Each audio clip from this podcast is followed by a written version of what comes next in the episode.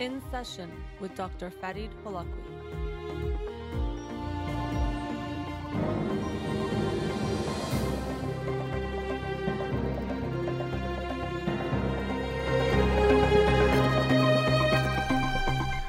Good afternoon. Welcome to In Session. I'm your host, Dr. Farid Holakouee, and I'll be with you for the next two hours here on Radio Hamrah. Studio number to call in 310-441-0555. You can follow me on Twitter or Instagram or like my page on Facebook to get updates on the show or suggest topics or books for the program. And the shows are uploaded at the end of each week to my SoundCloud page and podcast on Spotify and Apple Podcasts. Um, wanted to start off today talking about conflict. And uh, I brought it up a few times in recent shows. I think it's a topic that I've been approaching myself and how I look at conflict or how I might even avoid conflict or certain types of conflict. We might not do it, um, have the same response to conflict in all situations and circumstances, and certainly not with all people. We likely feel more comfortable with conflict with people that we are closer with. Um, but I wanted to share a concept today related to this, which is looking at conflict and the fear of conflict. So, any kind of fear, we can consider it uh, in an extreme format as a formu- uh, a phobia. Pardon me, a phobia. So I was thinking of conflict phobia, and I, I want to give a preface here because I think it's so important that in mental health, psychology, and how we are much more comfortable talking about depression, anxiety, different types of mental illnesses that people are struggling with. That is a wonderful thing um, and also making people aware that certain experiences are more common than they think. Unfortunately, things like abuse and things like that. And then trauma is more common than people think, and what trauma even is. So there's a lot of good that's happening where we're becoming more informed, more aware, and reducing the stigma that's attached to mental illness and um, mental uh, experiences that are difficult. And I think that's wonderful. One consequence, though, is that we're also seeing at times um, what we can call a dramatization or over dramatizing certain things or making them more extreme than they are. So, for example, I do think there's a good conversation to have between capital T trauma and lower T trauma. So, a capital T trauma being something really significant, like um, experiencing uh, sexual assault or um, witnessing a death of a loved one in front of you, let's say. Then there's smaller T traumas, the smaller traumas of life, which we should not ignore. But unfortunately, I think what can also happen is that then anything that feels bad can be labeled as trauma. Or anyone who does something we don't like is labeled as toxic. And so there are these ways that we can make things too extreme and then it, does a few things. One is that people then can feel they they don't have responsibility for what they're going through because it's just this horrible thing that happened to them. Um, but also, we actually minimize the significance and importance of people who are suffering in more serious ways. So, if I get a, a cut and I say that's equivalent to someone who's dealing with cancer, I'm like, oh, yeah, I, I know what it feels like. I'm dealing with medical troubles too.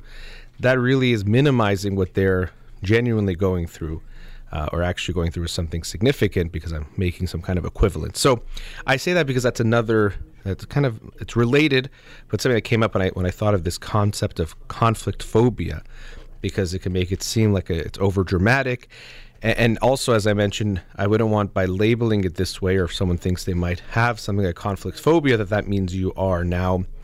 Um, not responsible for what you're going through and don't have to do something about it. If anything, actually helps you understand it more.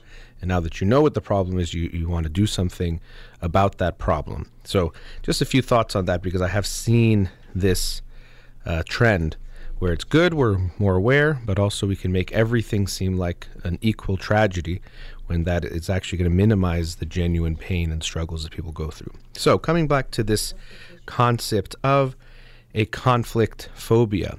Um, I, I sensed it in myself, but I see it in other people too. That at times, for certain people, the fear of conflict can be so strong that they do actually respond to it almost like it's a phobia. And so, what does that mean? That when you, um, of course, experience it, you you really dislike it. But more than that, what we see with phobias is that the individual will avoid the phobic stimulus.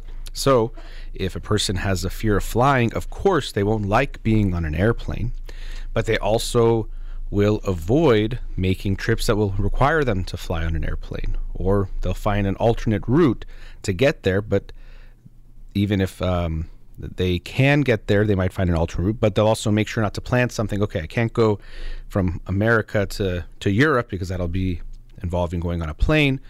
I will try to find other places to go, closer places to go that I can drive or take a train or other modes of transportation. So we don't just see a fear, that fear translates to avoidance of the phobic stimulus, whatever that is fear of flying, fear of snakes, fear of whatever it might be. Someone with a fear of snakes might never go hiking or might never go uh, to the zoo because they think they might see a snake there.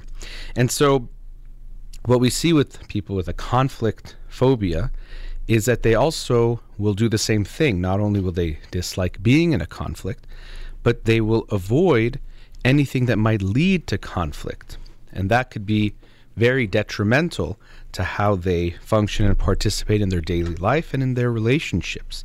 Because if we are avoiding conflict to that level where it's almost like a phobia, we are going to avoid being real with ourselves and being real with others, and also avoid making our own needs and wants relevant and important. Because what what is conflict really? There's lots of ways that it can come up but one of the main uh, or one way of looking at it from an underlying perspective is it's when let's just individualize it or make it two people when two people want different things in the same circumstance or situation. So let's say in a, a, simple form, if you're with a loved one and you both want to go see a movie, if you both want to see the same movie, there's no conflict. We both want to see this movie. A conflict can arise, albeit a hopefully smaller one, if you want to see a different movie. We want different things. Now that we want different things, there can be a slight conflict of how to resolve it. And so some people who are conflict avoidant, um, one, maybe if they see that they want different things, they'll just back down. Oh, actually, no, yeah, the movie you're saying is good. Let's go see that. Or they might even take it a step further and not even share what they want in fear of the other person wanting something different. So they might just say, "Hey, what do you want to see?" And then they say the movie, and they say, "Okay, let's go." And so the con the here the consequences are more minor. The movies you get to see, but this translates, or this also is going to show up in other places in life where they're feeling like someone does something wrong to them, or if they feel like they deserve something, or if they feel like they want something. So, in any human experience, when we're dealing with other human beings, we inevitably have to encounter conflict if we're going to be real with ourselves and real with the people around us. It's just unavoidable. And we have to accept this fact that we can't live a life without conflict. And I do like the perspective that when you try to avoid conflict on the outside, what you end up doing is create a conflict on the inside. So you don't tell the person they're doing something you don't like, and outside everything seems nice, but inside you have this resentment towards that person. You might be upset with yourself. Why am I doing this again? And so the conflict doesn't disappear. You're just internalizing it or you're swallowing it up for yourself. That I'm going to be the one that takes it on internally to avoid this external conflict because I'm so afraid of it. So if we look at conflict in this way and fear of conflict in this way, that it could be even likened to a phobia, what we also find is that the treatment or the way to overcome it is the same way we overcome any phobia. And this is the the good news and the bad news about treating phobias in general. The good news is we have great evidence and great um, experiences of people overcoming phobias because the treatments are straightforward and very effective. That's the good news. The bad news is all of the treatments require you to face that thing that you are afraid of. The only way out is through. You have to feel uncomfortable. You have to face the thing that you fear and eventually recognize and see and learn and internalize that it's not that scary. So, if you have a fear of spiders, it would be great. And I think a lot of people have this hope that with some kind of insight, you're sitting in your therapist's office and the therapist will help you remember an old memory. Oh, yeah, and my mom screamed when she saw the spider, and I got so scared. And from that day forward, I had a fear of uh, phobias, I think it's called arachnophobia. and then now you walk out and you love spiders and you don't feel anything about them at all. Unfortunately, that's not what happens. You might even recognize that memory or learn where it came from, but the brain has already internalized this association, this fear with uh, spiders, so you can't just unlearn it in that way or make it disappear. You're going to have to slowly face it. And so you might even first, uh, we call it systematic desensitization, and you create a hierarchy of things that you're afraid of so first, it might just be uh, of things that make you afraid of that stimulus. So first, you might just imagine a spider and stay calm. Then you'll look at a picture of a spider and then you'll stay calm. And then you'll um, be in the same room as a spider but in a cage. And then eventually you might be holding the spider. And so you have to go through all these steps and you will feel lots of discomfort and anxiety during. It'll probably be less scary than you think and it'll get less scary over time. But the only way to overcome it is you have to actually experience the thing that you are afraid of. And then your brain will slowly learn that this thing is not as scary as it thought. Basically, with that phobic response, it almost feels like life or death. And then you realize even if I don't like it very much, it's actually it's okay. I'm not going to die. I'm going to be okay. And so with conflict phobia, again, it would be nice if there's some way to just think it through and then you, you figure out how to get over it. Most people understand the things that I'm talking about, uh, even in an unsaid way, that you can't avoid conflict completely, that if you avoid conflict on the outside, you will have to take it in, you will feel this way.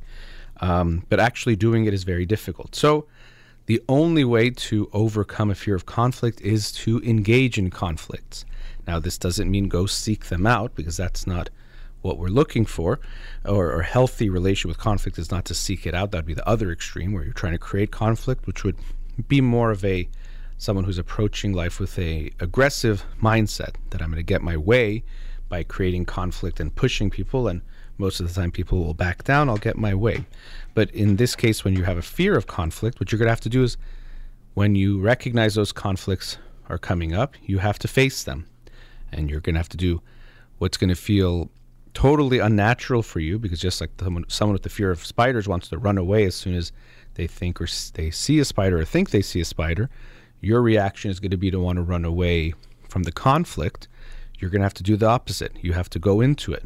And as you do with another phobia, doesn't mean go have the most difficult argument with the most difficult person. You can start small and build up. Maybe you have a conflict with people you feel closer with more comfortable with, that you feel your relationship is more secure. You say, let's, uh, you wanted to talk about something with you, and you have that conversation with them. And hopefully it goes well, or at least even if it doesn't go amazingly, you feel like, okay, I overcame it in that sense that I went through this one. And you keep building up. And it takes time because everything in you is going to be telling you to go away from it. And if we look at a more fundamental level, I won't get into that today. Um, the fear here often is that we're going to lose the relationship, that if I get upset, the person um, will leave or I lose them, or the fear of their anger, or we might even recognize unconsciously we have our own anger that we're afraid of. We project that onto the other person.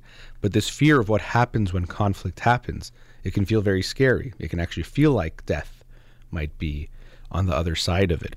But the only way to unlearn that is to experience it and see that actually uh, not only do you survive, the relationship survives most of the time as well, and you lead to a more authentic, genuine experience of yourself and your relationships with those around you.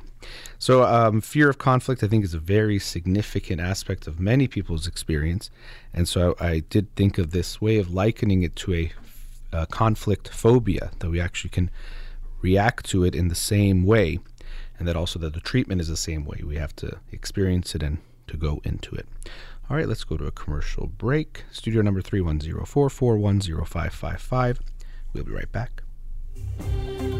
Welcome back. Let's go to a caller now. Radio Hamrah, you're on the air. Hello. Hi, thanks for calling.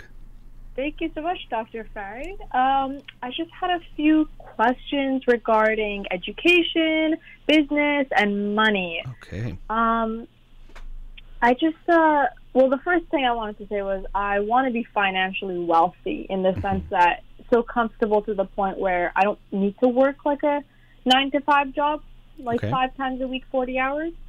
And kind of how I, or at least what I'm perceiving on the internet is, oh yeah, go to business, do um, sales, do this, do that, and it's I don't know how realistic it is, especially when they say, oh, you don't need to go to school, like spend Mhm. years going to school, and um, I just wanted to ask, like, how can I be financially wealthy, and is it necessary to do education? Is it possible to Mhm. not go through the education system and still be Yeah. really financially wealthy?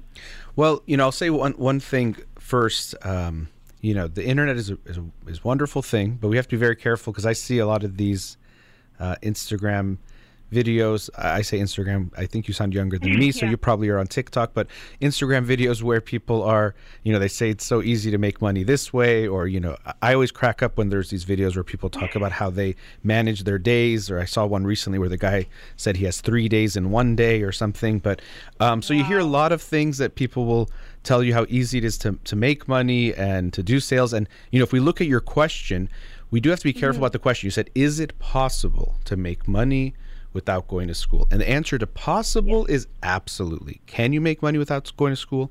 Of course you can. People do it. What we want to look at is what's most likely or what's more likely to put you in the best position.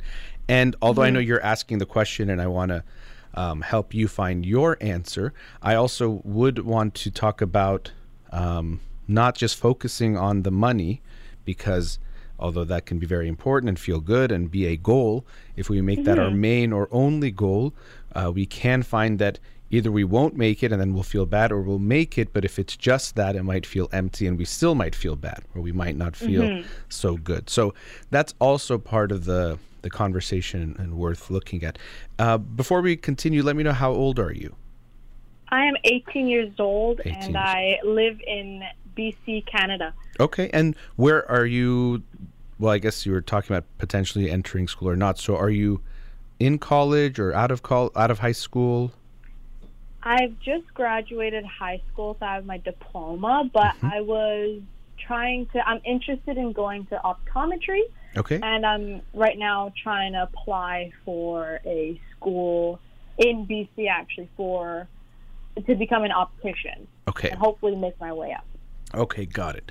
And then now, is it like you're seeing this path? Do you like the path that you see in front of you, go, becoming an optometrist? I think I've always been interested in healthcare and like the science behind it, but I mm-hmm. was never too picky on no. oh, should I do like should I be a pediatrician or should I be a MRI tech? You know, I thought you know, eye care you could it's quite easy or not easy, but it's more uh, applicable to open a clinic, being in the optometrist as well. That's Mhm. kind of how I saw it. Okay. Yeah, so it seems like you have an interest in health, health related fields, but um, going back to how you started, you also have a desire to be a business person and have that aspect of things. So it's not necessarily you will be working nine to five to earn your income. You might set something up that is a bit more passive for you. You won't have to be working that way, which I mean, I also, you know, I think this is a bigger conversation about how we work, especially in maybe Canada. It's a bit different, but in the US, especially, in that it becomes almost the only thing of life or the, the main thing of life that can be problematic. But, um, you know, it's about Right. figuring out that balance. And also, the system still might be the way it is, so we can't fully go around that yet. Um, so, yeah, going back to your, you know, earlier question of can you make money without it? And mm-hmm. I do think there's it's always worth looking at these things of okay, is it really beneficial for every single person? Probably not, and that is the way it's presented sometimes. So even I can be upfront with you that I do very conscious. I was going to say unconsciously, but consciously have a bias that going to get your education is a good thing. For, if anyone tells me, I would say yes. Now I do recognize that it, it wouldn't be the right path for everyone, but that's where my default is going to be. So that's how I feel already talking to you. But I do want to um, not make that determine where this conversation goes completely and hear what's going on for you and what you have in mind. Now, going back to what we see online, so yes, sometimes it can be very good. It presents some information and alternative perspectives that we might not be exposed to. But Right, there's a reason why those videos become very popular. There is an alternative perspective there, but it's also what people want to believe and feel, right? That I don't Mm-hmm. have to go through the difficult path or the challenging path that is in front of me. There's this what seems like an easier way. Now, it not, doesn't mean it necessarily is. And I've also seen these sales videos where people talk about, as I was saying, the, the stacking days on top of each other and waking up at 4 a.m. and you know approaching sales um, Totally. in a certain way. But uh, so they they will encourage you to work hard, and that could be fine. But often, I think people uh, want to find a path that's an easier one, and so of course they really like these videos. You know, that's why people always would love to be a rock star or an athlete, or you know, Yeah. some because that's that really does seem really cool to be this young and make this much money. I- can get that, mm-hmm. and I had those feelings too. I remember just wishing. I could be on the Lakers or be, you know, a musician from a young age, you know? So th- those paths seem obviously more appealing. And then so people see the video by someone who themselves is successful, telling them they don't have to take that path, and it, it feels great. So I can get the appeal um, to that. Now, tell me, are you really in a struggle right now where you're not sure if you'd continue school, or is this like where are you at in your your process? Um, you know, I I like to have options, right? Because Mhm. I like to think, you know, it's not necessarily about the end goal, and more like to enjoy the process, like going, you know, seeing yourself achieve a goal. But um, I'm like I'm. I hope to go to school and on top of it, you know, doing my own research and hopefully getting into sales, working with companies, and eventually kind of somehow I'm not too sure yet, still planning, but more kind of my passion for health, but also have that sustainability through marketing and sales. hmm Now, let me ask you, what do you like about sales? Sales, I Mhm. find that it's I like to speak with people and I like helping people more in the sense that if they need a service or a product or anything that they need, I'm able to make them understand, hey, like this is what you're um, getting into. Here's all the details. Uh, I'm not into the whole money washing or like playing with dirty money. I, Mhm. I, I mean, of course, it's hard to find it nowadays, but if it's ever possible, go into a business that's true with their values and because I, I want my morals to be the same with somebody's business or my own business to basically help people sell things to people. Yeah, and I think it it is very possible. I mean, well, especially if you're making your own business, then it's completely possible what's in your your control. Um, I know you. Yeah, you'll see a lot of people that won't be doing that, and also, you know, the, the reason I asked about sales because obviously any profession has value, um, but a lot of what I see with sales and some of these things online you know it's about being a you know being a killer and having this certain mindset which you know it's good to be motivated and have that fire. But there's a way that unfortunately what i think happens with with sales is that it just looks at every person as you just see them as a dollar sign and it, i want to sell to you not you know the way you presented it is is the nice sounding way of it where it's like okay if someone needs something i want to provide them with that but often it's that I just want to get them to buy the thing I have so I make my money, you know? And I think that's something I see in a lot of the sales, uh, uh, the mindset, and of course, what you see online, as I was just saying, is this push towards, okay, you can sell it to anybody. And, you know, I get that that's it, to have that confidence and to approach it that way. But I, I think the values of that are not the right ones. And based on what you were just saying, if you want to keep that type of integrity, um, you you know it could take that away where it's not about doing the right thing it's just doing the thing that's for the bottom line which is not just in sales we see that with you know all types of business all types of just how people approach life so um, i'm not saying it's limited to that but sometimes when it's such an emphasis on sales i can see that uh, it becomes about that and I, I think that's not helpful you know there's this book how will you measure your life by I forgot if his name is Hayden Christensen. The last name is Christensen, and he I'll write that down. Sure, yeah. How will you measure your life, and I really liked that book. So he um, was teaching also. I believe he's passed now, but he was teaching at uh, Oh, yeah. Harvard Business School, and but he also went to Harvard Business School, and he said that he was going to his ten year reunions or the 20, you know each reunion he would find that more and more of his classmates were uh, divorced and unhappy, or even in jail and in really bad Mm-hmm. situations. And he's kind of trying to understand how did people get to this point, or how did they get there? And so, you know, in that book, he emphasizes, well, as the title implies, how will you measure your life? So, what are going to be the things that you will use to indicate if your life is valuable or successful? Um, And then also, he, you know, has a really good focus on how if we do things 100% right, it's a lot easier than 99% right because when you look at he, he even I think knew the people that were in Enron. I don't know if you're familiar with them. This big corporation that uh, now it's maybe 20 years ago was doing some really cooking the books and doing some illegal accounting types of things, and it went bankrupt and it was very corrupt. And really, No, it I don't started. too sure, but But yeah, it's it, but it's a lot of these stories are the same where they start with small mistakes and then you end up where you're kind of like on some path that you can't come back from. So he was really emphasizing how from the beginning to make sure your values are right, kind of what you were in a way alluding to. If you know, you're saying, can I do it that way? Is it possible?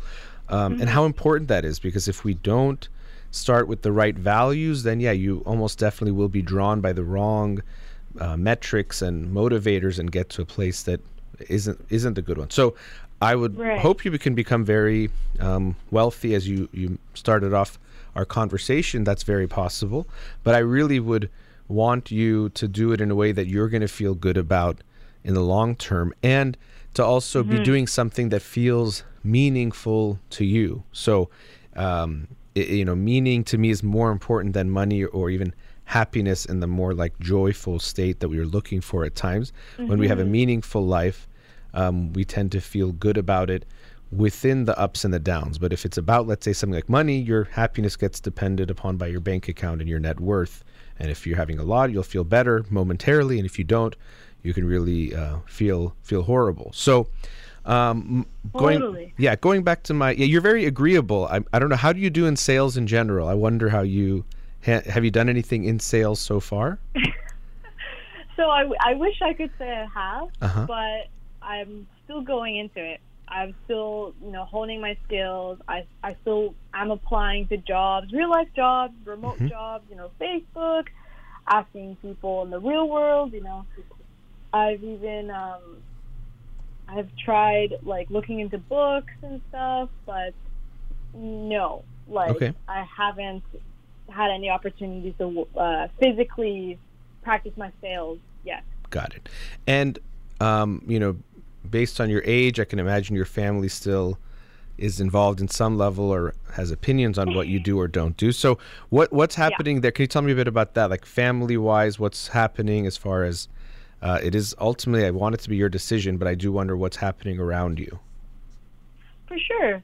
Um, so my parents obviously they they are very supportive, but they do um, because they've come from Iran and it's it's more sustainable to have an education. It's more uh, I guess guaranteed that you will have a like source of income if you go to education. And depending on where you go, which boat you ride, uh, one will obviously pay more than others. Mhm. Um, but I did tell them, like, you know, I am really interested in the whole entrepreneurship, sales, um, and they were happy, but they realized that you know it's not an easy ride, and Mhm. so like they they've been more keen on. You know, they're like, okay, like at least please apply to school so you have a backup plan, sort of thing, which I respect. Okay. Um, but And it it's seems like to. yeah. Sorry, go ahead. No, sorry, you go ahead. Yeah. No, no, I was just gonna say, and it seems like you you did apply to schools, and you are are you have you started yet? Is the term starting very soon?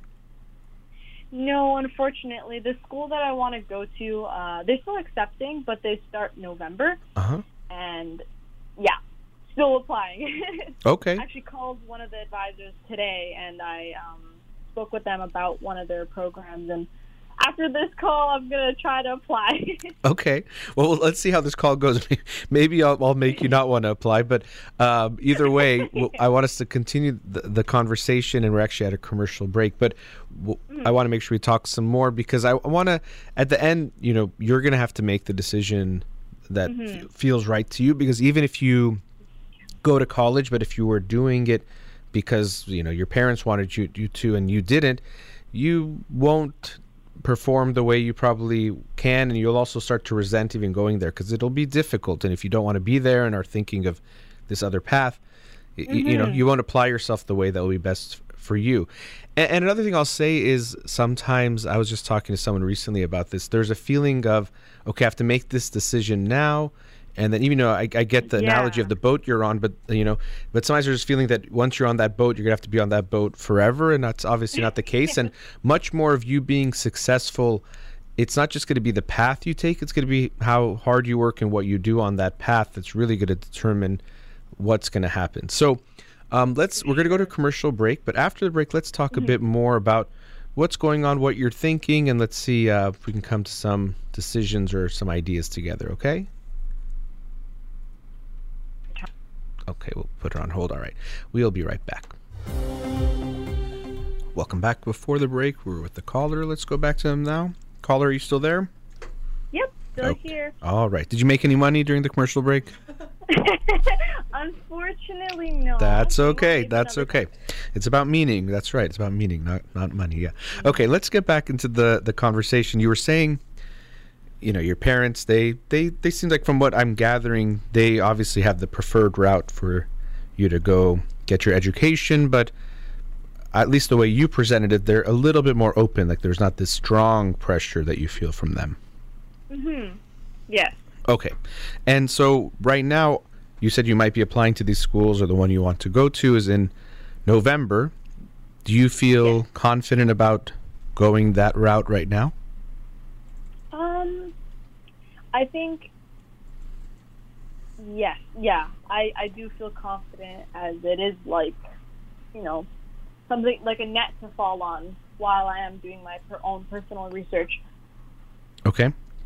So clearly, it's not your preferred path. If you, it's like a net to fall on. If it's obvious.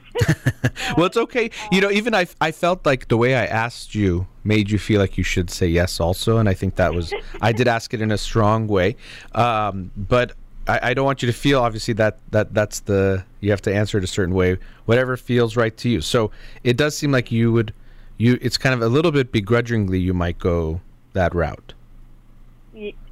Somewhat. Again, it is like a, you know, I am quite passionate. I would love to learn about it. I, I do like to learn, but um, as for the lifestyle that I want to live, I feel like some things are inhibiting me.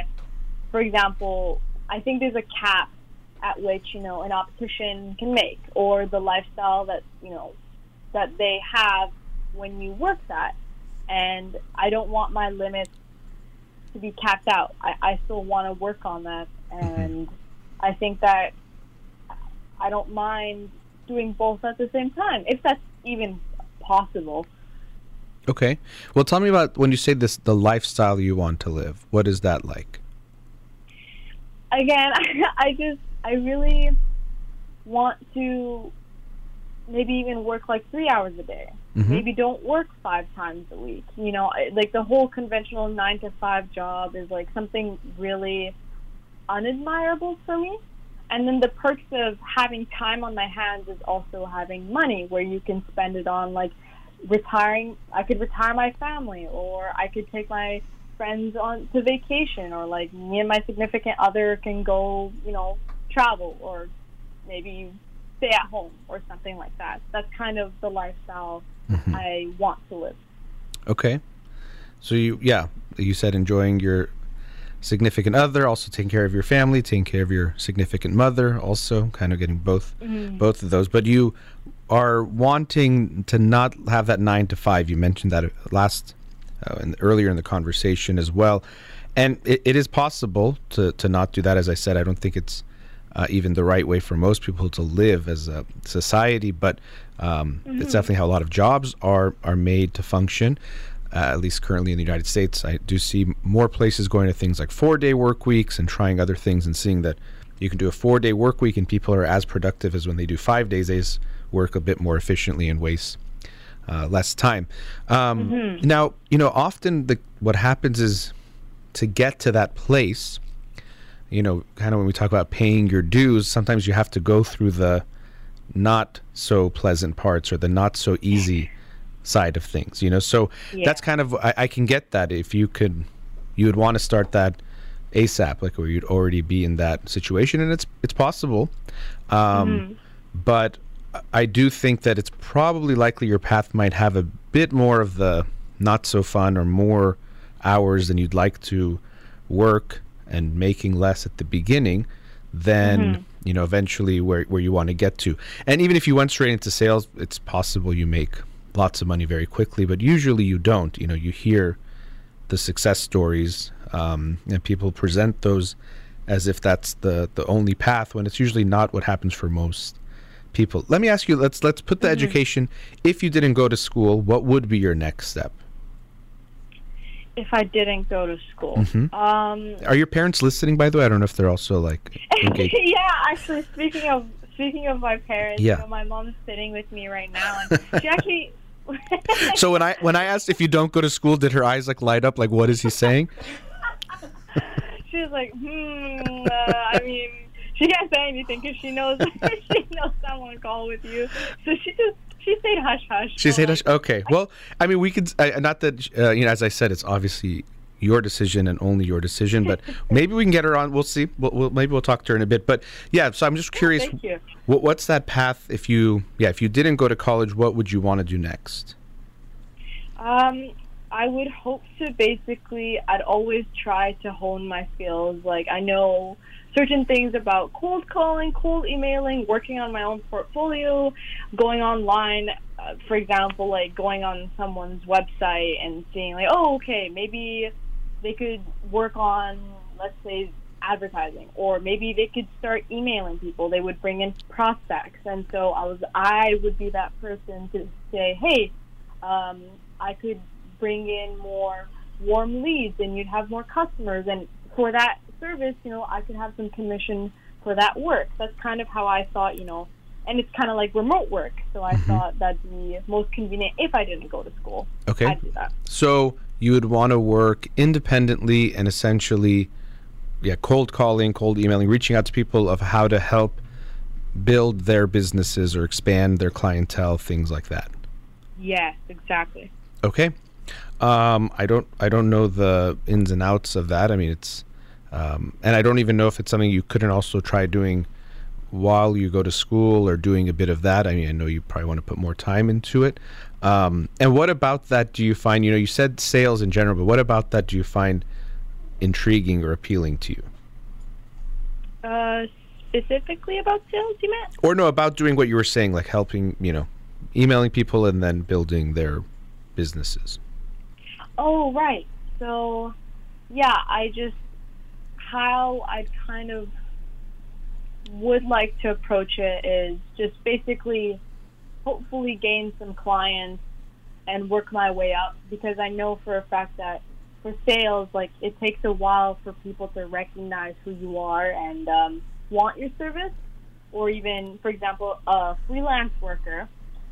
You know, it's all up to you to find people to work for Mm-hmm. and stuff like that. It's not really stable, and so I was willing to put my time into looking for people, emailing, DMing, uh, possibly even organizing calls, that sort of thing. Okay. Now, let me ask you if you could do your dream job, and I don't mean just the hours of it, but where you would enjoy the work, what do you think that would be? Enjoying the work. you know, that was really funny because you repeated it, which we often do try to, but it almost made it sound like you were saying, How is that possible? Enjoy the work. Yeah. I, I'm like, hmm, let me think about it. I think that's a good question. Um, I am more of an independent worker, but Okay. I do also appreciate having other perspectives around me, and so I don't mind obviously having a team. You know, getting everyone to have meetings, but for the most part, I wouldn't mind working at home in like in the comfort of my own room and just typing away Mhm. for like a few hours a day. Okay, typing away doing what? Possibly responding to emails, organizing groups, possibly thinking of new ideas to expand a business, mm-hmm. or if I'm working for someone at the time, you know, I could come up with better ideas. I could gain more clients, that sort of thing. And now, do you think if you could, if you didn't make money doing that, you think you would still enjoy it? I would. I think I do enjoy working at home. There's something different about being in the comfort of your own home, Sure. working at your own pace. It's not like you're constantly on edge. It's just, I like that typing, you know, writing at home sort of thing. Okay. Because you know this is I, you know I'm, I'm going to make a few assumptions here or potential leaps because the sense I'm getting is that the main p- reason why you choose the non-college path it's a like the money part of it the money and the lifestyle like mm-hmm. that like that I feel like that's more most of it there I don't get a strong sense that sales themselves are exciting for you or a passion. I don't think they are for most people. I think some people, of course, they enjoy mm-hmm. making the sale, not just the payment part of it. That feels good, but there- I get that that's a good feeling to to get there. Um, mm-hmm. But that's the concern I would have. And so if I was, you know, giving you my assessment, it would be that if you go down a path where the main driver is the financial, and the rest of it is not that substantial for you, that mm-hmm. is probably not a good path and would encourage you to think of what would be you know i know we kind of joked about this like work that you would enjoy but something that you would Yep. en- and enjoy means doesn't mean you enjoy all of it all the time but it does mean it has meaning for you. You do feel like you're good at it and you would be good at it. Generally it does mean you feel like you're helping people. And i know you said that about and i can get that helping people expand their businesses or selling them what they need. There that's For that is a, there's a need there. Um, but you know something where you feel like okay i'm i am making some kind of impact. You know my uh, you probably won't like this but my my cliched version of success it's not what you are getting like money and fame and attention. It's what you give that makes you successful. Mm-hmm. and so people feel good and have a successful life if they feel that they have given a lot. And it doesn't mean you can't have both but that to me is the more the indicator that you've you know, let's say helped people or done certain things. You'll feel a lot better about yourself than just what do i get from what i did? So I, For I do feel that from you know what you shared um, you seem like you are a very personable person so i could see you actually being quite good at sales because just in our interaction i can sense like i said that agreeableness you know you were you're um, you know good at communicating which i was having trouble with that second you're good at communicating and expressing yourself I appreciate that. and those things will help you in sales. So I could see you being good at it, but I would guess that there's other things that you could be good at that might have more meaning for you, and that they won't be mutually exclusive. It might even include sales at some point. Yeah, you might go into optometry, let's say, and then open your own clinic, and then you'll have to market it and do certain things, or you'll come up with a product within optometry because of your your knowledge and understanding. And saying that you're an optometrist you'll be able to sell it even more. But that those things can happen. But most important for me just giving you my advice or my mindset would be mm-hmm. to do something that you value and have that gives you meaning and experience definitely is something that's a type of education let's say doing you know once you have 20 years of sales experience that is a type of education based on that. But there is something about going to school and getting an education that kind of mm-hmm. it arms you in a way that nothing else can you know? So it's different yes there's school of experience but if you become an optometrist um, you know that will allow you to do a lot of things that you won't be able to do without being an optometrist or even for myself there's a lot of ideas i had before i became a psychologist but if i said them back Yeah. then they would have a lot less weight or significance than they did after i got my degree and now i can actually make more of an impact with the degree that I have, even if my idea was actually the same, or it hasn't changed much, you know, in that time. So I, I do think that it will, you know, it'll be less likely you'll regret it if you do find some educational path. But for me, what's even more important than just education or not is finding something that is meaningful for you. Something that i hope you you know whatever you do you make lots of money. That's good and great and i hope you do that. But i also hope you find something that is meaningful and passionate for you that you actually as i said would enjoy the work and even not that you would actually do it for free but you'd almost be willing to do it for free because you enjoy it right. and some of that is cliche but it's I think very true, and I hope it's something that you know you would look for in figuring out this this next step. And also, again, yeah, the next step is not your path for life; it's just that next step. Um, Mm-hmm. But taking steps towards that, th- you know, the meaningful path rather than the financially successful path. They don't have to be totally separate, but that meaning is driving you first rather than what makes the most money the mm. fastest. Wow, that's incredible. Yeah, like I do. That that does make a lot of sense. Actually, I I think that's what life is really about. It's not necessarily, like I said, it's not the end goal. It's the it's not the destination. It's the journey, right? So you're right. I think I should look more into what do I truly like doing, and then mm-hmm. on top, you know, eventually along the way, you can find little ways to increase your income while doing that.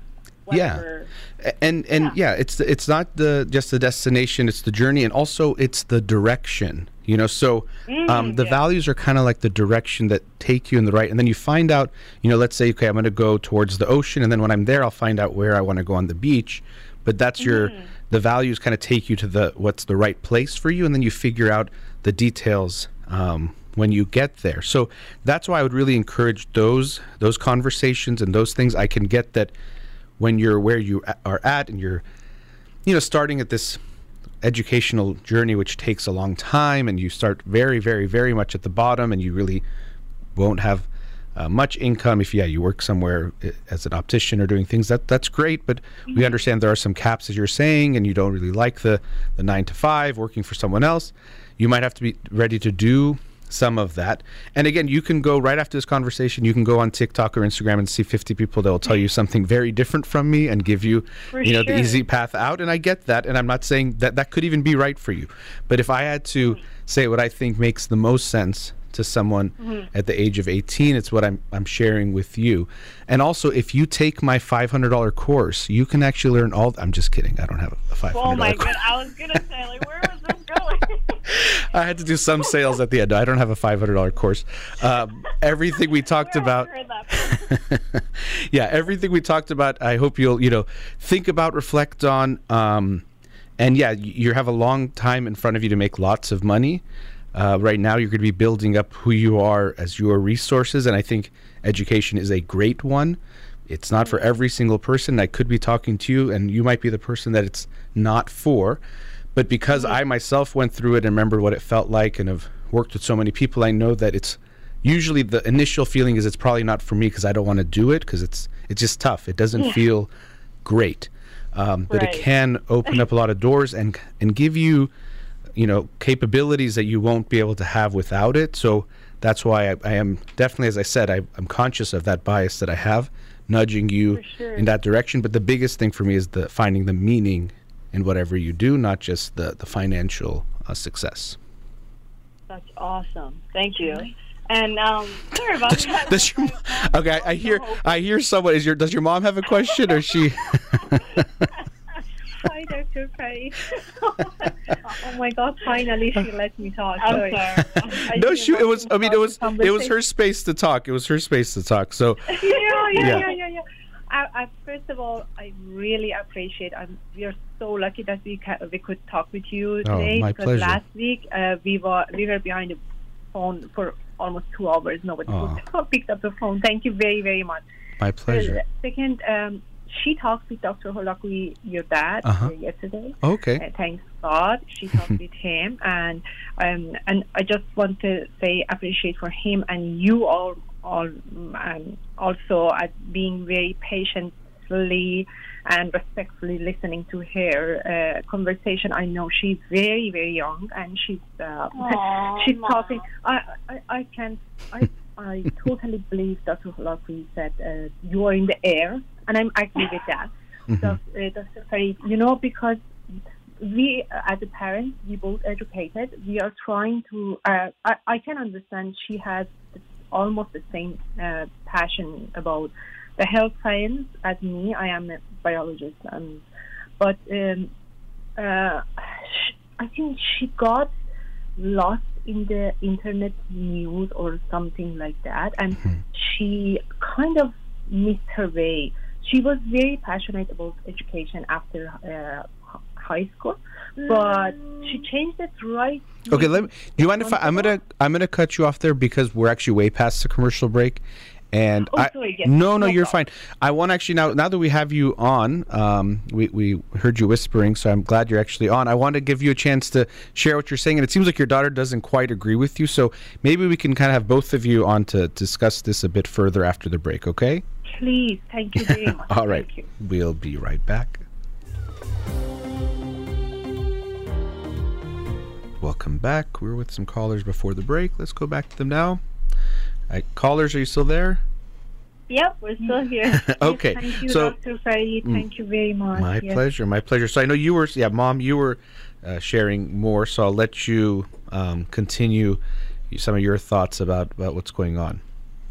Thank you. I think yeah, she she she was very good in education during the school, uh, twelve years of school.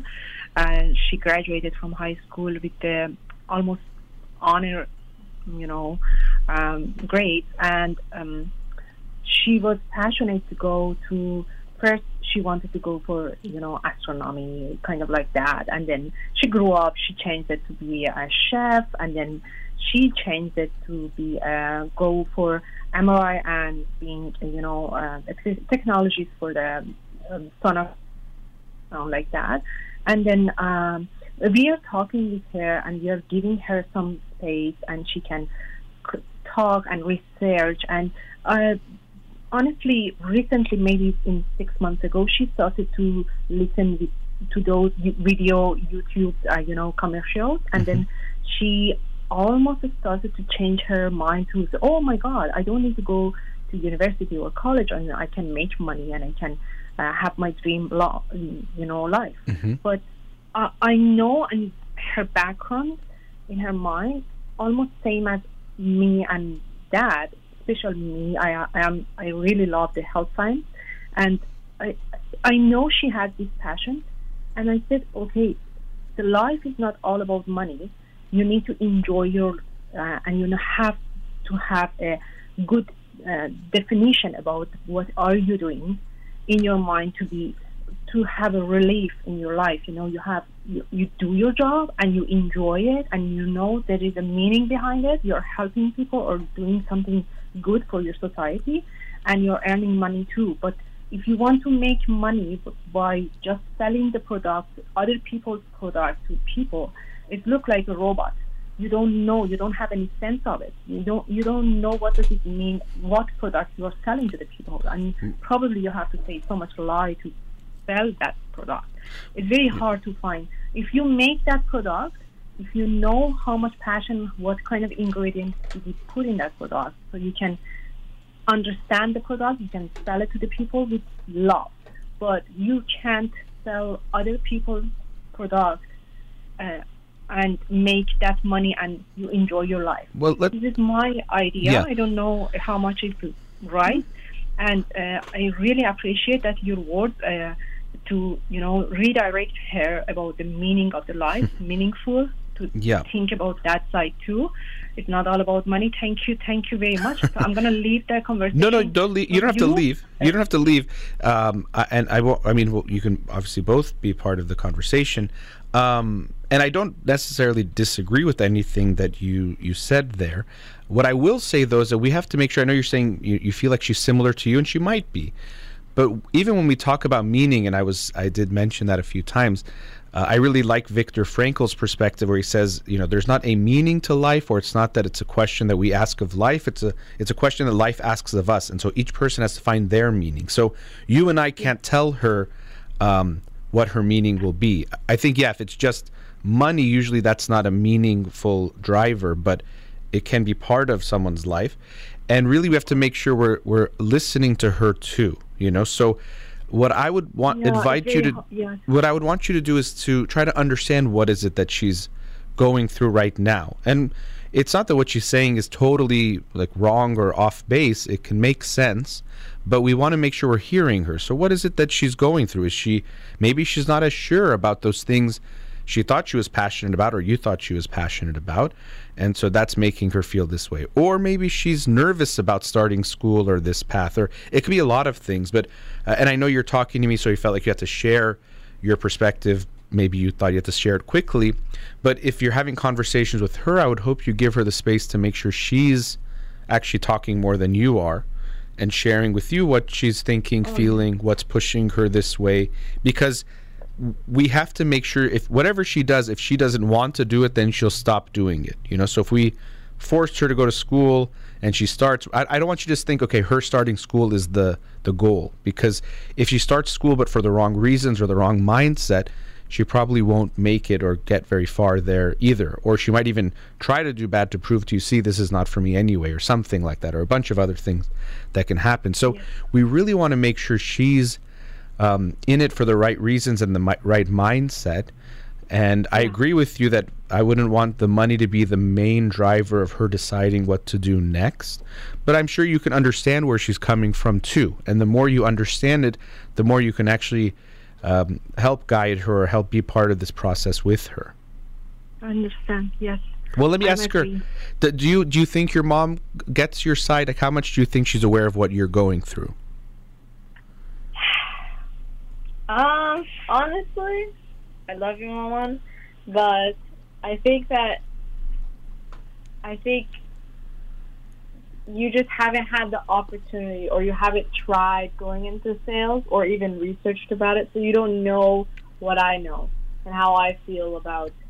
You know, like this, this is right for me. I would actually, I find genuine enjoyment and excitement, like you know, finding a prospect or finding a client to work with, finding someone to work alongside and like brainstorm and whatever about whatever it may be. But like, um, I also don't disagree that you want me to go to school. I understand that stability and gar- like a guaranteed path of like, okay, you, I know for a fact you'll make this much by the end of your bachelor's or whatever.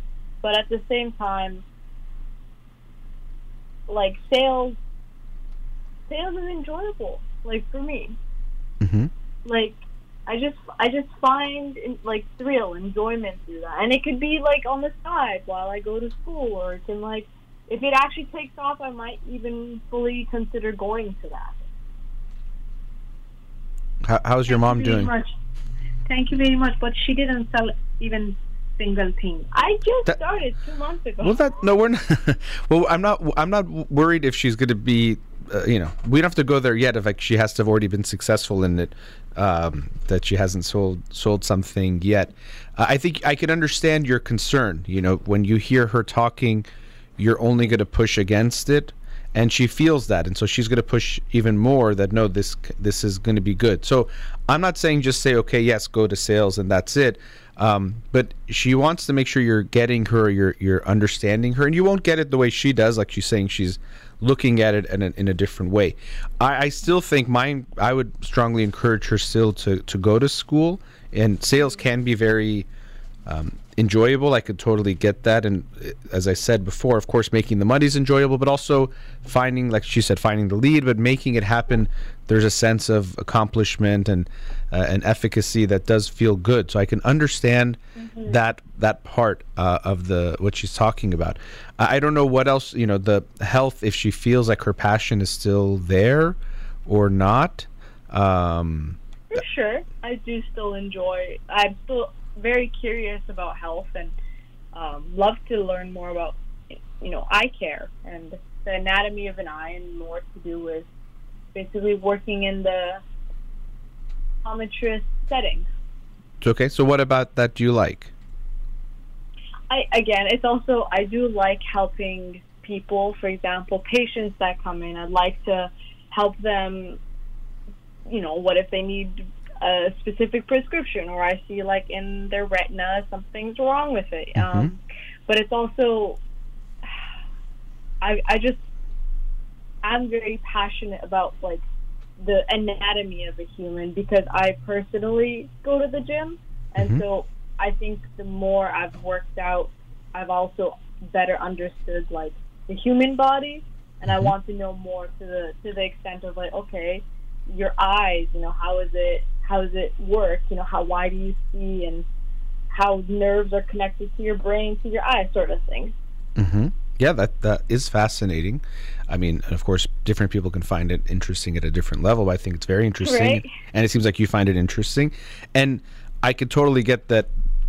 Then going and sitting in an anatomy class and looking at a textbook that has 500 different Latin things you have to memorize is going to be way less interesting and way more boring and way less, mm-hmm. you know, giving you any immediate results than potentially, you know, selling someone on something and making money or helping them grow their business and making some money. So that's what I think is the hard part is that when you look at these two paths, the one of even though you find passion in, in the human body and the anatomy and the eye, you know, that path is going to be more boring in the next steps.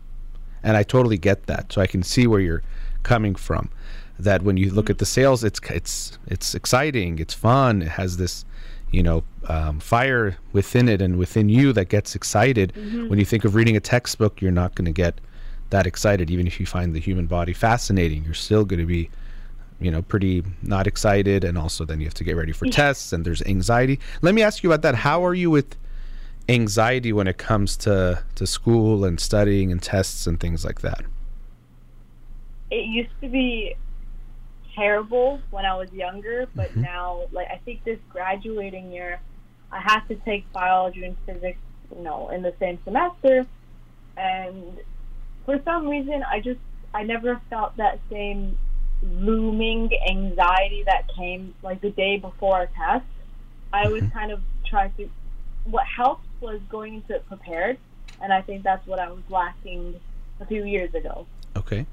Well, what's also when we have a lot of anxiety when it comes to school, it can hard to go into things prepared mm-hmm. because the anxiety interferes with our studying and also makes us feel less prepared. But you know, so and we can also perform worse on a test if we're anxious. So all those things sure. can be tough. So yeah, I was wondering what your school and test anxiety was like because that could be another reason why you're not wanting to go on that path, which I can understand. It's it's might not be a pleasant one. But how do you anticipate that if you were to go to college now, um, your anxiety related to going to school and taking tests?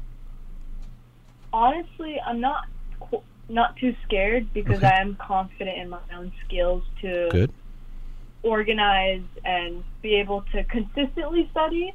And I think that's what has helped, not procrastinating and more uh, consistently studying, which not only helps remember uh, lessons more, but at the same time it helps ease. It it gave more confidence to be like, hey, like you know what you're doing, you're capable of doing it. You're not, you know, you're not any less than what you're capable of doing. If that makes any sense. Yeah, no, it totally does. And the thing with uh, anxiety in general, but something like what you're talking about with school, is it's very much a snowball effect because if you're procrastinating, which anxiety makes you procrastinate, and then you get more anxious. Then when you're trying to study, you're even more you know stressed out because now you have less time. You know, then it, it gets really bad. Then you go into the test and you feel unprepared, and then now you're even more anxious, so you do even worse than you actually could do. So yeah, it's definitely one of mm-hmm. those things where if you can get in front of it, which can be tough, but if you can create that type of pattern, then your anxiety can become significantly less because you feel more prepared, you're spreading it out, you feel more confident going into the test, so you get less test mm-hmm. anxiety. And then you the more times you do that, the more you are you know, you get less scared of tests over time because you, you have a, a lot of these better experiences. So that's good. Yeah, I was just wondering what your experience I know your mom was saying you were successful in in school, but it does seem like you were you had a lot of stress in most of your years of schooling and then this last year got a bit better. For sure. It was honestly, I think from what I can remember, my parents had to almost, like, school. I'd go to school when I was really young, and then I'd have to come home and my dad would sit me on the floor and we'd be doing, like, basic math together or, like, doing the alphabet or reading, writing. Like, I was so far behind, but I don't know what happened this year. I just, it, something clicked to me where I better understood my organization skills Yeah. and how studying came with it. Well, when you say organization skills, when you're like five or six, it's really not about organizational skills. So I'm wondering, your mom is there too. What she, what she thought of what what was she like in, in school growing up? She's saying, you know, she had to have her dad sit with her and and do the work.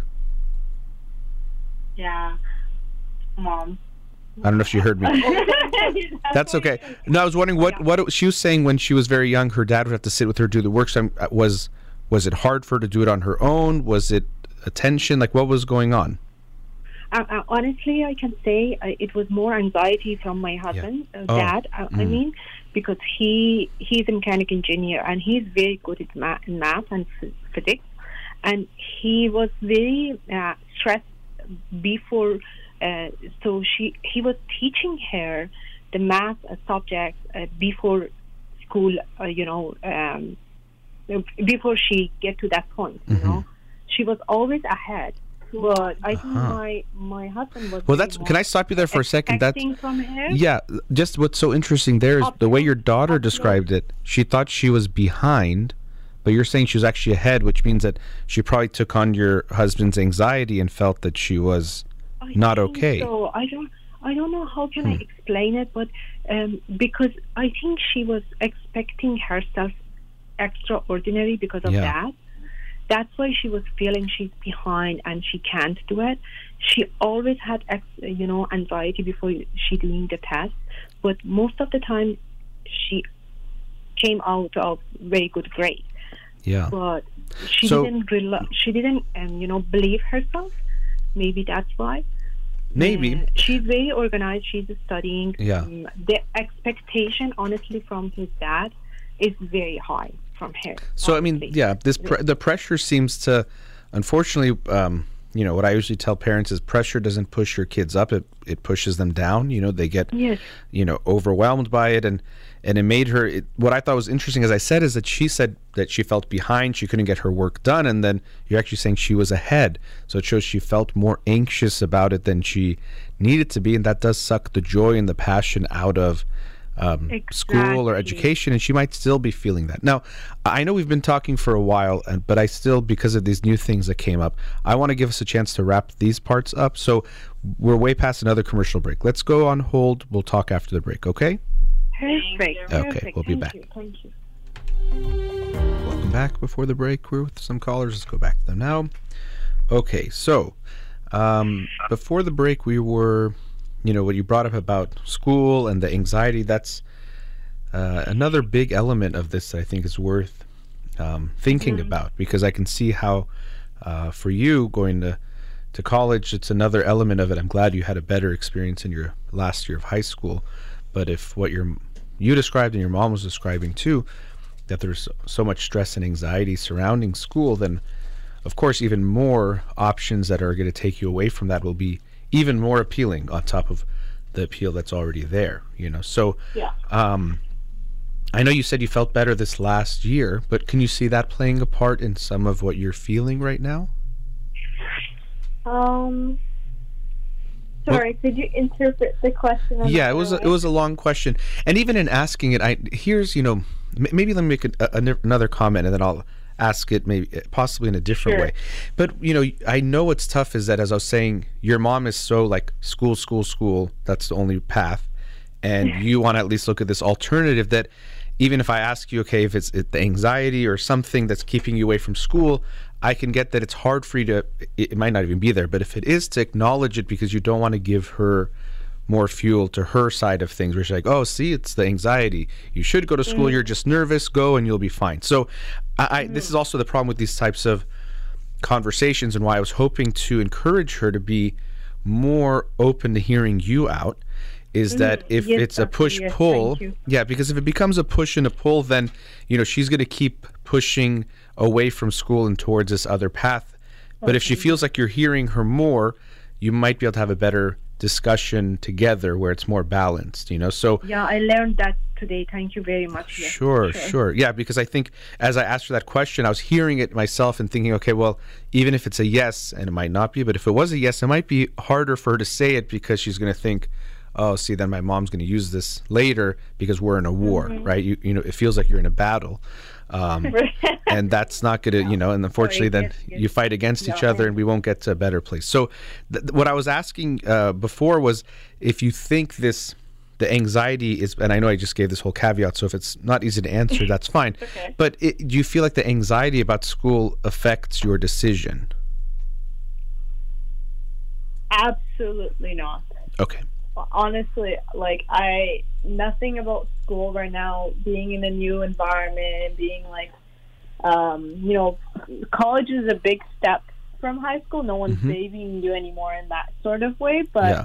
I'm honestly not scared to try it. I'd love to try new things, but again, it's it's kind of like I, in my personal opinion, I don't think I can achieve the lifestyle I want if I'm just gonna go become like an optician. I want to do a little bit more than that. I want to Mhm. do. I want to see what I'm truly capable of doing, and that's kind of what makes me happy. It's like striving for more and like learning along the way, just learning more. Mm-hmm. Can I add something? Uh, Sure. In my understanding, Dr. Farid, I think she she can't trust to go to education and uh, get some, uh, you know, degree or um, even higher, and she can't trust to that way to can, to achieve the lifestyle that she wants. And she's looking for a shortcut, in my understanding. And uh, I need, uh, I, this is my perspective. I, I want you to continue the conversation with her, please. Well, I- I'll let her respond to you. What do you think about what your mom said? Um, yeah, I agree with you, Mom, because time is ultimately like you only have so much time in your lifetime, and why, in my personal opinion, not saying for anybody else, I'm just saying for me, I don't want to be reading books all day. I would like to explore more what's out there and again work on my own capabilities, whether it's honing my selling skills or marketing skills or business, you know, working on that, or even becoming a very successful optometrist, something like that. It's just like that. So you're saying you Yeah. you would like to be, or you you'd like those things more than becoming a successful optometrist, or that's another thing you would like? I think if I had to answer that question, I think it leans more towards what's the perfect scenario, what's the perfect life you'd want to live, and like the key points would be like, okay, well, I'd hope to at least have made, you know, financial success, if possible, like 20s, 30s. I don't want to reach that success when I'm close to retiring. I want to Mhm. enjoy the money that I will acquire. But at the same time, I don't want to get there all painstakingly like, oh, I hate this. Like I want to I want to be learning. I want to be enjoying what I'm doing whether it's if I find that success through school or if it's if I go the route of sales. That's why I want to do both right now while I have the most time and energy to spend. Okay. Um, now, the, probably even if you go the route of sales, it, it doesn't mean it's not going to be painstaking. It probably will be. You know. So again, this goes mm-hmm. back to we have to be careful when we see videos online. Of course, they're mm-hmm. going to make it seem easy and good, and that it was it felt good the whole time. Or maybe they they will talk about their struggle, but they kind of gloss over that, and we'll talk about the success part. But it's it's going to be a very very difficult path also with obviously no guarantees and you're saying you want to see what you can do and i could uh, respect that that you want to see what you're capable of and that's something we, we always will have an interest in. You know seeing what you just said about like okay i want to enjoy it at this time versus another time and this is maybe an uncomfortable question but i'll ask it anyway. How do you feel about how your parents lived their life or what you see from them? Oh, I like that question a lot. Um, and my goodness, honestly, I'm sorry, Melon. I love everything that you've done for me, but I want more. I, I don't think I, you know, I want to live in multiple places. I'd want to go on vacation more often. I'd want to hang out with friends more, not worry, you know, what I'm spending in a restaurant. And I think that's, you know, the life we've had to live. But to be fair, we're immigrants. So Mhm. it's hard to make a life when you first immigrate, like immigrate. yeah But That's true, and you'll also, and I, I'm, I'm sure your mom wants to add something there. and I'll give her in a, in a second, but yeah, and, and you you mentioned that last part. You're, well, a few things. One is you're not even if you went on a similar path to them, you wouldn't be in the same place because they were, as you're saying, immigrants, and that does obviously create obstacles or put you in a certain situation. And even if mm-hmm. you have a similar path to them, it doesn't mean you have to go. You know, let's say if you go this education or health sciences route, doesn't mean again that goes back to like the direction, but it could be a very different path that you would go on. So. Um, you know, maybe that's the thing where it's good that you said that because I think your mom thinks, look, we're similar. We like these same things. So good. Go do what i did. But you're saying i don't think i want that the life that you and dad have. As you said you didn't you said no offense. You don't want to make them feel bad. But there's things that you want that might be different from what they had and i could totally get that and i hope they will respect that and give you that space um, i also do agree that you could go on this path like the path that you're talking about the education path right we were talking about and end up in a very different place still have the the things that you are wanting financially. So I don't see it as either go if you go this path you have to end up with the same life your parents had or you have to do something totally different to create that different uh, ending for yourself, you know? For sure. I don't know if your mom earlier she seemed to have something to Sorry, respond. uh, Dr. Farid. Yeah. I think she's seeking the life that is, in my idea, is not realistic for uh, almost 99% of the people that they are living on the earth because you, n- I don't know how much percent of people are living right now in that lifestyle. For example, and three hours a day, luxury, and just uh, you know, Yeah. people working for them, and you have the most beautiful life and enjoy your time just for vacation, restaurant, being with your friend, and just fun. This is not realistic. I agree with you that that's it's possible, but very, very, um, not just unrealistic uh, as it is realistic as in it can happen, but unlikely. So it's not that that's easy to get there. Most people don't get there. Most people that are in sales don't make any money or you know make very little money. That's that that is sales. You know, it's uh, kind of like a lot. I mean, any field can be like that too. So we look at musicians. We look at the ones that are famous because, of course, those are the ones that we see. But most musicians don't make a lot of money. Now that doesn't mean don't become a musician. You can definitely do that. But being aware of what you're going into, it's possible you make it. But would you be happy also being a musician and you make whatever it is that you make, and that could be wonderful um, to do that. So you're right that we, ha- you know, she. I hope she's looking at that side too, not to be pessimistic or to limit her dreams, but to recognize that if it's okay, I want to do sales because this is the lifestyle I want. It, you know, the likelihood is lower, and it's lower that it wouldn't happen. Even if it does happen, it's not for a long time, a good amount of time before you get to that place. And this is where I think, again, the internet is good because it exposes us to things we wouldn't get to see, but also the things that become popular often are the things that are more unrealistic because those are the things that are more interesting. The person that quit their job and then became a billionaire is more interesting than all the people that quit their job and then didn't, you know, become a billionaire or didn't make it. So we see those stories and the things on sales. I see some of these videos. I don't know which ones um, you're looking at, but I've seen some of these people that they become really popular really quick. And yeah, it makes it just seem like it's so easy. And if you follow this path, how could you not be successful? But that's what they're they're actually selling you that. So I always say that, you know, if someone makes you feel like life is easy, they're either selling you something or selling you themselves. And often we see these people online selling themselves and becoming really popular and famous and making money from their content. And I'm not saying they don't help anyone, I'm sure they do, but there is a way of presenting things as so easy. Even myself as a psychologist, I see people talk about relationships and say, if you do these three things, your relationship's going to be perfect. And it, it's not like mm-hmm. that, you know? So your mom does have some, there's some validity there that there, we have to be careful not to get sucked into the dream. Not that we can't dream big, but that thinking that the path to that dream is so straightforward and easy when it mm. usually is not. So, bottom line, you know, you're going to make the decision you're going to make. And as I said before, it's not a final decision for your life, whatever it is you decide to do next. My mm. sense is going to education at some level or getting some level of education will be beneficial for you. I know you can then, again, go in a video where it says you're going to waste four years, and in those four years, you could have made this much money or done this. I, I get that. Um, I still think that is there a path for you that involves going into education at some level and combining your interest of entrepreneurship and business and sales and all those things.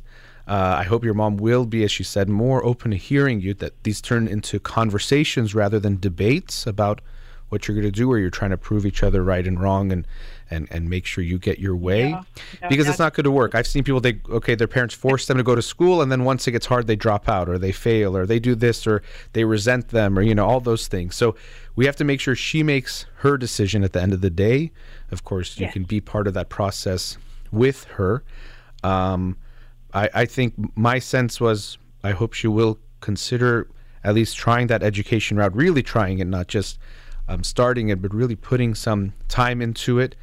Uh, Not doesn't mean she has to give up on the other dreams and even the lifestyle that she wants. It might be something that never happens exactly as you said it, but you might be very happy with where you end up, even if it's not Yeah. working the way that you described it. It could be a different feeling. So I also got the sense that there's an anxiety there about school. Maybe I'm, I'm totally wrong, um, because in general there is going to be anxiety about starting school. Even as much as you're good with starting something new, that that's great. But that mm-hmm. path, as much as it's like a sure thing, it could be not a comfortable one. And I think you're Yeah. seeing the ceiling on that one, which I understand, but it might not be as firm of a ceiling as you think, because you can go into education and then make of it what you what you want afterwards. It doesn't have to be okay, optometrist makes this much a year and that's my life. It could be very different from that. So, you know, I've enjoyed talking with with both of you and I really do wish you the best in whatever you decide and again, it's going to be just one next choice, but you're going to make of yourself whatever you will based on how you work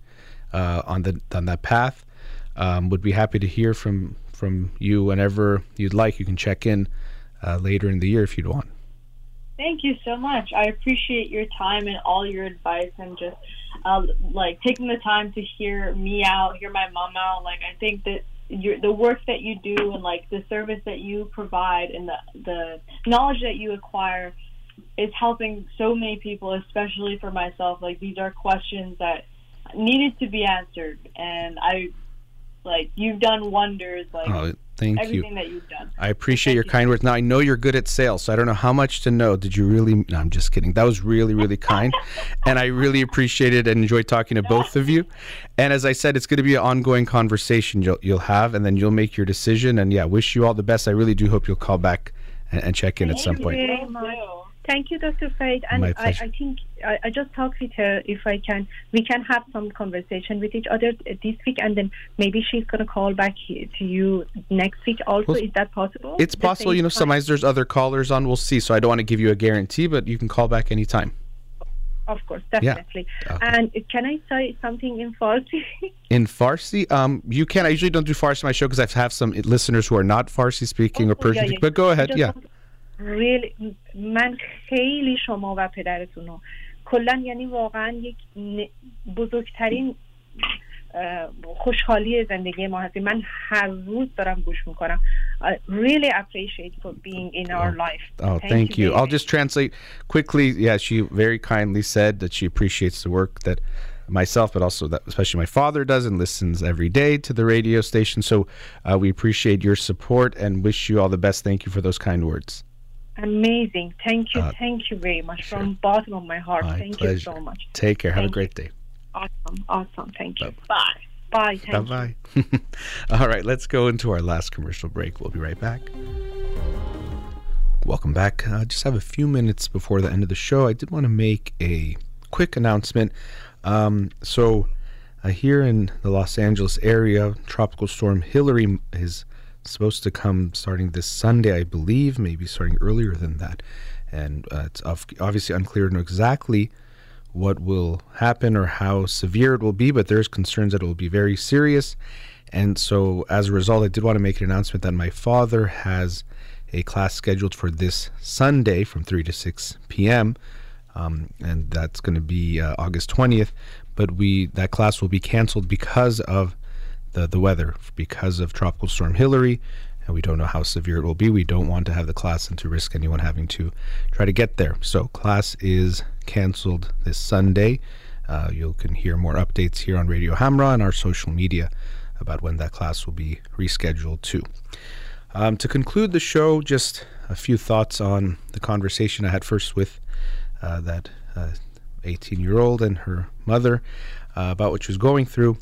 Um, I see this often with parents and their teenagers and kids in general, but especially teenagers when they're trying to make a decision. And really, it's not just with parents and kids, it could be anyone. We often get into these types of battles or push and pulls, and we can have really strong convictions that we feel that it has to be this way, and we're afraid if it goes the other way. And so it's understandable that we might have strong feelings about certain things that uh, loved ones will do. But what I always encourage people to do is to move, as I said to them at the end there, away from a debate and more to a conversation. Um, let me give you another context that I've seen this a lot. I've worked with families where their adult children want to get married and the parents don't approve for whatever reasons. Families don't match, religious type of concerns, whatever it might be, but the parents might have strong reasons why they don't want their child to marry the person they want to marry. And at times I might see the family and then for a short time see the the individual alone. And what you see happens is when they're as a family arguing, the parents are saying, You can't marry this person, it's so wrong, and all the reasons why it's wrong. And you hear the person adamantly defending, saying the person's so good and all these good things and how they're so wrong to not like him or her. And then what you'll see is that if I'm talking to them individually, what I see individually is now they might bring up their own concerns about the relationship. You know, actually, we've been having this issue, or I'm not quite sure about this. And so it's so interesting to see that because they're in that push and pull and feeling that they had to be so defensive to protect their side of things, they could not have an actual legitimate conversation with their parents because of that. They were just trying to defend their side rather than have a conversation. So if we enter a debate, a debate, we're not going to really try to find the best solution or a good solution. We tend to just try to be right. And when we do that, we're not actually being open, we're not understanding each other, and we get to a bad place. So I always encourage to create a conversation, and in that conversation, focus on understanding first and don't get so fixated that if I give a little bit, that means it's already making the decision. We're just trying to understand what's going on and together come to a decision. Or if one person has to make the decision, allow them, but to first give them that space to explore it. So move away from a debate, go towards conversation, and try to make the focus understanding rather than just proving your point or getting your way. All right, that brings us to the end of today's show. Big thank you to Lazale here in the studio. You've been listening to In Session with Dr. Farid Holakouee, Zan Zendegi Azadi.